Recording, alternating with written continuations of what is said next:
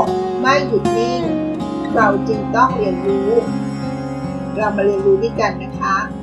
ขอต้อนรับสู่เซอร์วันพอดคาส์ค่ะ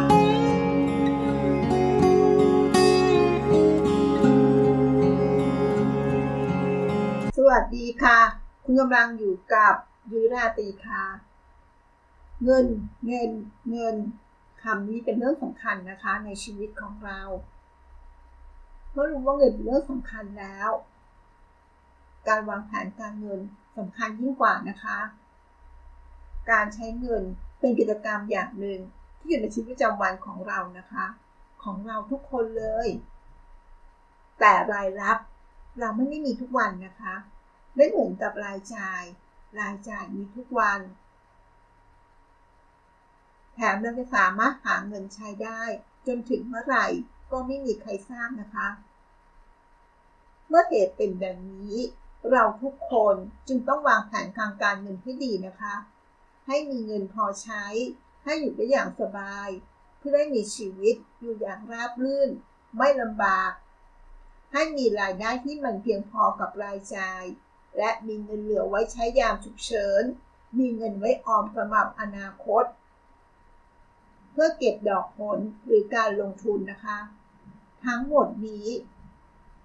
จะเห็นว่าการวางแผนการเงินก็เพื่อสร้างอนาคตที่สดใส และความมั่นคง ความมั่งคั่ง นั่นเองค่ะ แล้วใครล่ะที่ต้องวางแผนทางการเงินบ้าง จริงๆ แล้วมันก็ทุกคนนะคะ ไม่ว่าจะเป็นวัยไหนๆก็ตาม เราก็ควรจะต้องรู้จักการวางแผนการเงิน การวางแผนการเงินก็คือการรู้จักเก็บออม และก็วางแผนการเงินให้เหมาะสมกับวัย และอาชีพของตนเอง เริ่มตั้งแต่วัยเด็กเลยนะคะ เราอาจต้องฝึกน้องๆ หรือเด็กๆของเราเนี่ยให้มีการสร้างวินัยทางการเงิน เพื่อเป็นนิสัยของเขาในตอนโต เพื่อง่ายๆว่าถ้าเราสร้างฝึกวินัยทางการให้กับเด็กตั้งแต่วัยเด็ก มันก็จะสะสมจนเกิดเป็นนิสัยตอนโตได้ แล้วก็จะเติบโตไปจนถึงวัยเกษียณก็ทำให้ระมัดระวังเรื่องของการใช้เงิน เงินก็จะมีเงินเหลือใช้ได้อย่างสบายตลอดชีวิต นั่นคือจุดประสงค์ หรือเป้าหมายของการวางแผนการเงินเลยนะคะเราลองมาดูกันเอาวัยนะคะ ตั้งแต่แรกเริ่มเลยก็คือวัยเด็ก เป็นวัยที่พ่อแม่จะต้องเป็นคนบ่มเพาะนิสัย การเก็บออม และวินัยในการใช้เงิน ถ้าเรามีการปลูกฝังที่ดีตั้งแต่วัยเด็ก เด็กก็จะเติบโตมาเป็นคนที่มีนิสัยประหยัด มัธยัติมีวินัยในการใช้เงินติดตัวมา แล้วก็จะเป็นพื้นฐานที่ดี ให้เขาเติบโตเป็นผู้ใหญ่ที่ใช้เงินเป็น ซึ่งส่วนนี้ถ้าเป็นสมัยอดีตก็อาจจะ เป็นสิ่งที่ไม่ค่อยพูดถึงเท่าไหร่ หรือบางทีอาจจะละเลยไป แต่ปัจจุบันเนี้ยคิดว่าสังคมน่าจะเริ่มเห็นประโยชน์ และก็ความสำคัญของการวางแผนการเงินของพ่อแม่ที่จะปลูกฝังให้กับลูกๆนะคะ พอโตขึ้นมาจากวัยเด็ก พอเราเรียนจบก็สู่วัยทำงาน วัยทำงานนี้เป็นวัยที่กำลังสร้างเนื้อสร้างตัว มีรายได้เป็นของตัวเองแล้วนะคะ แล้วก็อิสระในการใช้จ่าย ช่วงนี้ ถ้าหากไม่มีการวางแผนการเงินที่ดีแล้วแล้วก็ โอกาสที่เงินจะรั่วไหลไปตามกระแสสังคม การกิน การเที่ยว การใช้ชีวิต ย่อมเกิดขึ้นได้มากเลยนะคะ และในขณะเดียวกันในช่วงนี้ก็เป็นโอกาสของการสร้างเนื้อสร้างตัวได้บางคนก็อาจจะมองถึงการซื้อรถ ซื้อบ้าน การแต่งงาน การสร้างครอบครัว หลังจากว่าทำงานไปแล้วนะคะ ก็คือวัยสร้างครอบครัว วัยสร้างครอบครัวนี้ถือเป็นเรื่องใหญ่เลยนะคะ เพราะไม่ใช่แค่รับผิดชอบเฉพาะตัวเองละต้องมีสมาชิกในครอบครัวที่ต้องดูแล ความจำเป็นและความสำคัญอย่างยิ่งยวดในการวางแผนการเงินให้รายกลุ่ม เป็นสิ่งที่สำคัญมากๆนะคะ ช่วงนี้ที่เห็นได้ว่าบางคนตอนทำงานก็อาจจะไม่ค่อยสนใจเรื่องการเก็บออม ไม่สนใจเรื่องการวางแผนทางการเงิน พอมีครอบครัวมีลูก เขาก็เริ่มจะมีเป้าหมายของชีวิตนะคะว่า เขาจะต้องทำงานเก็บออมเงินเพื่ออะไร ดังนั้นในช่วงของวัยการสร้างครอบครัวเนี่ยก็จะเน้นเรื่องของการจัดสรรรายได้ให้เพียงพอต่อรายจ่ายแต่ละเดือนไม่ว่าจะเป็นค่ากินค่าใช้ ค่าขนมลูก ค่าผ่อนบ้าน ค่าผ่อนรถ และอื่นๆอีกจีปาถะนะคะไหนจะค่าเทอมลูก รายจ่ายที่จำเป็นพวกค่าซ่อมรถซ่อมบ้าน ค่ารักษาพยาบาล การท่องเที่ยวต่างๆให้จ่ายอื่นๆ อีกเยอะแยะมากมายเลยนะคะในช่วงนี้ หลังจากที่เราสร้างครอบครัวลูกโตหมดแล้วตอนนี้ก็อาจจะเป็นช่วงที่เรียกว่าสบายแล้ว เข้าสู่วัยเกษียณ ภาระการเงินต่างๆ เนี่ยก็จะน้อยลงนะคะ ถ้าเราวางแผนการเงินที่ดีตั้งแต่เริ่มต้นเนี่ยในช่วงของวัยเกษียณเนี่ยเราก็จะเริ่มเรียกว่าก็เริ่มสบายขึ้นและไม่เป็นภาระให้กับลูกหลาน ซึ่งคนในวัยนี้ในวัยเกษียณเนี่ยรายรับก็จะเริ่มน้อยลง ในขณะที่รายจ่ายด้านของสุขภาพ ก็อาจจะมีแนวโน้มเพิ่มขึ้นได้ นั่นก็คือ ใครบ้างที่ต้องวางแผนการเงินก็คือทุกวัยเลยนะคะไม่ว่าจะเป็นวัยเด็ก วัยทำงาน วัยที่มีครอบครัวแล้ว จนทั้งถึงวัยเกษียณไม่ว่าจะเป็นวัยไหนก็ตาม การวางแผนการเงินเป็นสิ่งที่สำคัญในทุกช่วงวัยเลยนะคะ และทำไมต้องวางแผนการเงินด้วย ข้อแรกนะคะ คนเรามีอายุเฉลี่ยมากขึ้น เทคโนโลยีทางการแพทย์พัฒนาก้าวหน้ามากขึ้น ทำให้คนเราเนี่ยมีอายุมากขึ้น พูดง่ายๆว่าอายุยืนยาวขึ้น ดังนั้นก็มีความจำเป็นที่ต้องเตรียมเงินไว้เผื่อสำหรับตอนเราเกษียณอายุ ถ้าลองคิดง่ายๆดูกันนะคะว่าก่อนอายุไขเฉลี่ยแล้วถ้าเรามีบอกว่าอายุไขของคนวัยเกษียณประมาณสัก 70 ปี หลังจากเราอายุ 60 ไปควรจะเกษียณจนถึงที่เราวางแผนเอาไว้ก็คืออีก 10 ปี แต่ปัจจุบันนี้อายุเฉลี่ยของคนที่จะมีอายุยืนยาวเนี่ยไม่ใช่ 70 แล้วนะคะ ขยับขึ้นมาเป็นอายุเฉลี่ยประมาณ 76 ปี นั่นแปลว่า เรามีเวลาทำงานเท่าเดิม แต่ว่า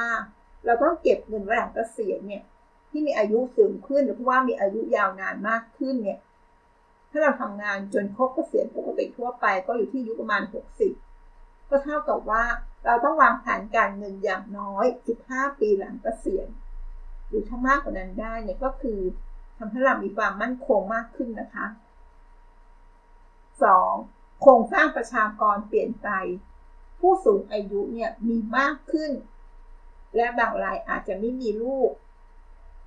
ในยุคเบบี้บูมเมอร์ เป็นยุคที่มีอัตราการเกิดเนี่ยสูงที่สุด และปัจจุบันคนกลุ่มนี้ ก็เข้าสู่ช่วงการทำงานตอนปลายทำให้การทำงานอาจจะลดน้อยลงพูดง่ายว่าคือใกล้เกษียณแล้วนะคะ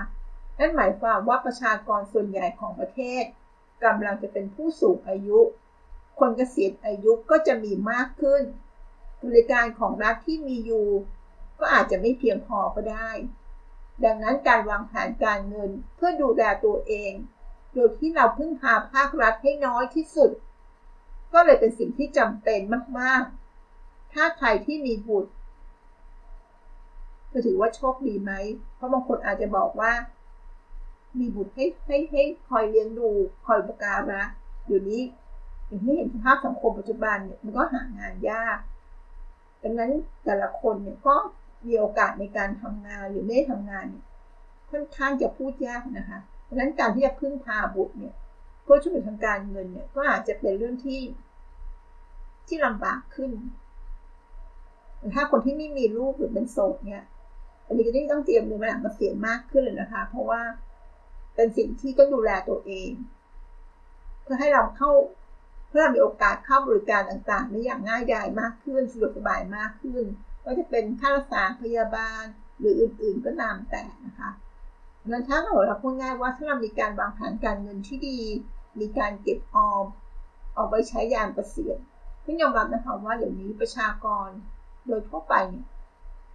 โดยเฉพาะวัยทำงานเนี่ยมันจะไม่ค่อยได้มองมันนะกดไกลมากนะอาจจะมองแค่ระยะเวลาสั้นๆดังนั้นถ้าเกิดเรามองนะคดไกลๆจนถึงวัยเกษียณได้เนี่ยก็ทำให้เรามีความมั่นคงทางการเงินที่ดีขึ้น โดยเฉพาะการวางแผนการเงินที่ดี ประการที่ 3 เงินเฟอ้อเพิ่มขึ้น แต่ดอกเบี้ยต่ำลง ถ้าเป็นเมื่อก่อนเนี่ยสังเกตดูว่าในอดีตเนี่ยดอกเบี้ยเงินฝากของธนาคารเนี่ย มันจะสูงถึง15%ค่ะเพื่อจะประมาณสักเกิน5ปีไปแล้วอะค่ะ5ปีในอดีตที่ผ่านมา อาจจะถ้าเกือบ7-8ปีที่ผ่านมาเนี่ยช่วงนั้นเนี่ยอัตราดอกเบี้ยจะสูงถึง10กว่าเปอร์เซ็นต์เลยนะคะ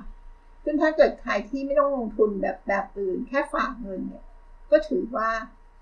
เป็นการลงทุนที่ค่อนข้างจะมั่นคง แล้วก็มีดอกผลที่งอกเงยมา แต่ปัจจุบันเนี้ยดอกเบี้ยมันต่ำมาก จากที่มันเคยสูงถึงมา10กว่าเปอร์เซ็นต์ตอนนี้มันเหลืออยู่แค่ไม่ถึง1เปอร์เซ็นต์นะคะถ้าเป็นดอกเบี้ยเงินฝากออมทรัพย์ทั่วไป ถ้าเทียบกับเงินเฟ้อตอนนี้เงินเฟ้อก็อยู่ที่ประมาณ 2.5ถึง3%แต่ว่าถ้าเราฝากเงินไว้เฉยๆไม่ทำอะไรเนี่ย อัตราดอกเบี้ยตอนนี้เนี่ยมันยังไม่ชนะเงินเฟ้อเลยนะคะ แบบนี้ความมั่นคงทางการเงินของเราเนี่ยก็จะลดลงไปเรื่อยๆ ถ้าเราแค่ฝากเงินเฉยๆนั้นการลงทุนในรูปแบบอื่นๆ ก็ต้องมาพิจารณาเพิ่มขึ้นมาศึกษาหาความรู้มากขึ้นอย่างที่บอกค่ะการลงทุนย่อมมีความเสี่ยงนั้นก็ต้องคำนึงถึงเรื่องอื่นๆประกอบด้วย ประการที่ 4 ความไม่แน่นอนของชีวิต บางครั้งสิ่งที่ไม่คาดฝันก็เกิดขึ้นได้ เช่น อุบัติเหตุ การเจ็บป่วยต่างๆ หรือไม่ก็พวกวัตภัย อัคคีภัย อุทกภัย สิ่งเหล่านี้เราไม่ทราบเลยนะคะว่าจะเกิดขึ้นเมื่อไหร่บางเหตุการณ์อาจจะเป็นแค่อุปสรรคเล็ก ๆ น้อยๆในชีวิต แต่บางเหตุการณ์อาจจะเป็นอุปสรรคใหญ่ ๆ ของชีวิตก็ได้นะคะทำให้เรารับมือได้ยากขึ้น ดังนั้นสิ่งสำคัญก็คือ การมีเงินสุดการมีการวางแผนการเงินสดที่มันลักษณะของฉุกเฉิน หรือการบริหารความเสี่ยงที่ดี ก็จึงมีความสำคัญมาก ๆ ประการที่ 5 เพื่อที่จะปลดภาระหนี้สินสำหรับบางคนแล้ว การไม่มีหนี้สินถือเป็นลาภอันประเสริฐเพราะมีหลาย ๆ คนที่มีภาระหนี้สินอยู่หลายอย่าง ไม่ว่าจะเป็นการผ่อนรถ ผ่อนบ้าน ผ่อนบัตรเครดิต ดังนั้นถ้าเราไม่มีหนี้สินเลย หรือมีจำนวนน้อยๆ พอที่จะดำเนินการแก้ไขได้หรือชำระได้สิ่งเหล่านี้ก็จะเป็นเหมือนกับตัวผ่อนแรงเรานี้มากขึ้นแล้วยิ่งกว่านั้นก็คือการมีเงินเก็บ ถ้าเรามีเงินเก็บได้มากเท่าไหร่พูดง่ายว่ามีเงินสดมากนะคะ ก็จะทำให้ชีวิตในการวางแผนของเราง่ายขึ้น ถ้าใครที่มีหนี้อยู่เนี่ยก็คงต้องหาทางปลดหนี้อาจต้องหารายได้เพิ่มเติม เพื่อทำให้หนี้มันลดลงไป แต่ที่อย่างที่บอกมันก็คงไม่ใช่เรื่องไม่ใช่เรื่องง่ายนะนะคะ คนที่มีหนี้จะกลายเป็นคนที่ปลดหนี้ได้ก็อาจจะต้องอาศัยการวางแผนการเงินที่ดีมาช่วยด้วย ดังนั้นเห็นได้ว่าจากห้าข้อที่เราได้พูดไปก็คือ เหตุผลที่ไม่ต้องวางแผนทางการเงินเรามาสุดให้ครั้งนะคะว่ามีอะไรบ้างหนึ่งคนมีอายุเฉลี่ยมากขึ้น เดิมทีเมื่อก่อนก็คืออายุอายุของการเกษียณประมาณ 70 นี่ก็ขยับมาเป็น 76 ปีแล้วนะคะ 2. โครงสร้างประชากรกำลังเข้าสู่สังคมผู้สูงอายุ ก็คือต้องพึ่งพาตัวเองมากขึ้น ไม่ว่าจะมีลูกหรือไม่มีลูกนี้สังคมก็ค่อนข้างจะลำบากในการหาไรายได้นะคะ 3. เงินเฟ้อเพิ่มขึ้น แต่อัตราดอกเบี้ยต่ำลงดังนั้นการฝากเงินเอาไว้ ที่มีอัตราดอกเบี้ยไม่ถึง 1%ก็ยังไม่สามารถชนะเงินเฟ้อที่อยู่ประมาณ 3%ในในปัจจุบันนี้นะคะ 4. ความไม่แน่นอนของชีวิต เราไม่สามารถคาดการณ์ได้ว่าจะเกิดอะไรขึ้นที่เป็นอุปสรรคต่อชีวิต 5. เพื่อที่จะปลดภาระหนี้สินพูดง่ายๆว่าการไม่มีหนี้เป็นลาภอันประเสริฐนั่นก็คือ 5 ข้อสำคัญที่ทำให้ต้องทำการวางแผนทางการเงินเอาไว้ การวางแผนการเงินเป็นเรื่องสำคัญที่ทุกคนไม่ควรจะมองข้ามนะคะ ตอนนี้ก็คงจะถึงเวลาแล้วที่เราต้องเริ่มเก็บออมเงิน และมีวินัยในการใช้เงิน เริ่มวางแผนทางการเงินอย่างจริงจัง เพื่อชีวิตที่มีความสุขโดยแท้จริงในอนาคต และความมั่นคงในอนาคตของเราด้วยนะคะ ขอบคุณที่ติดตามแล้วพบกันใหม่ สวัสดีค่ะ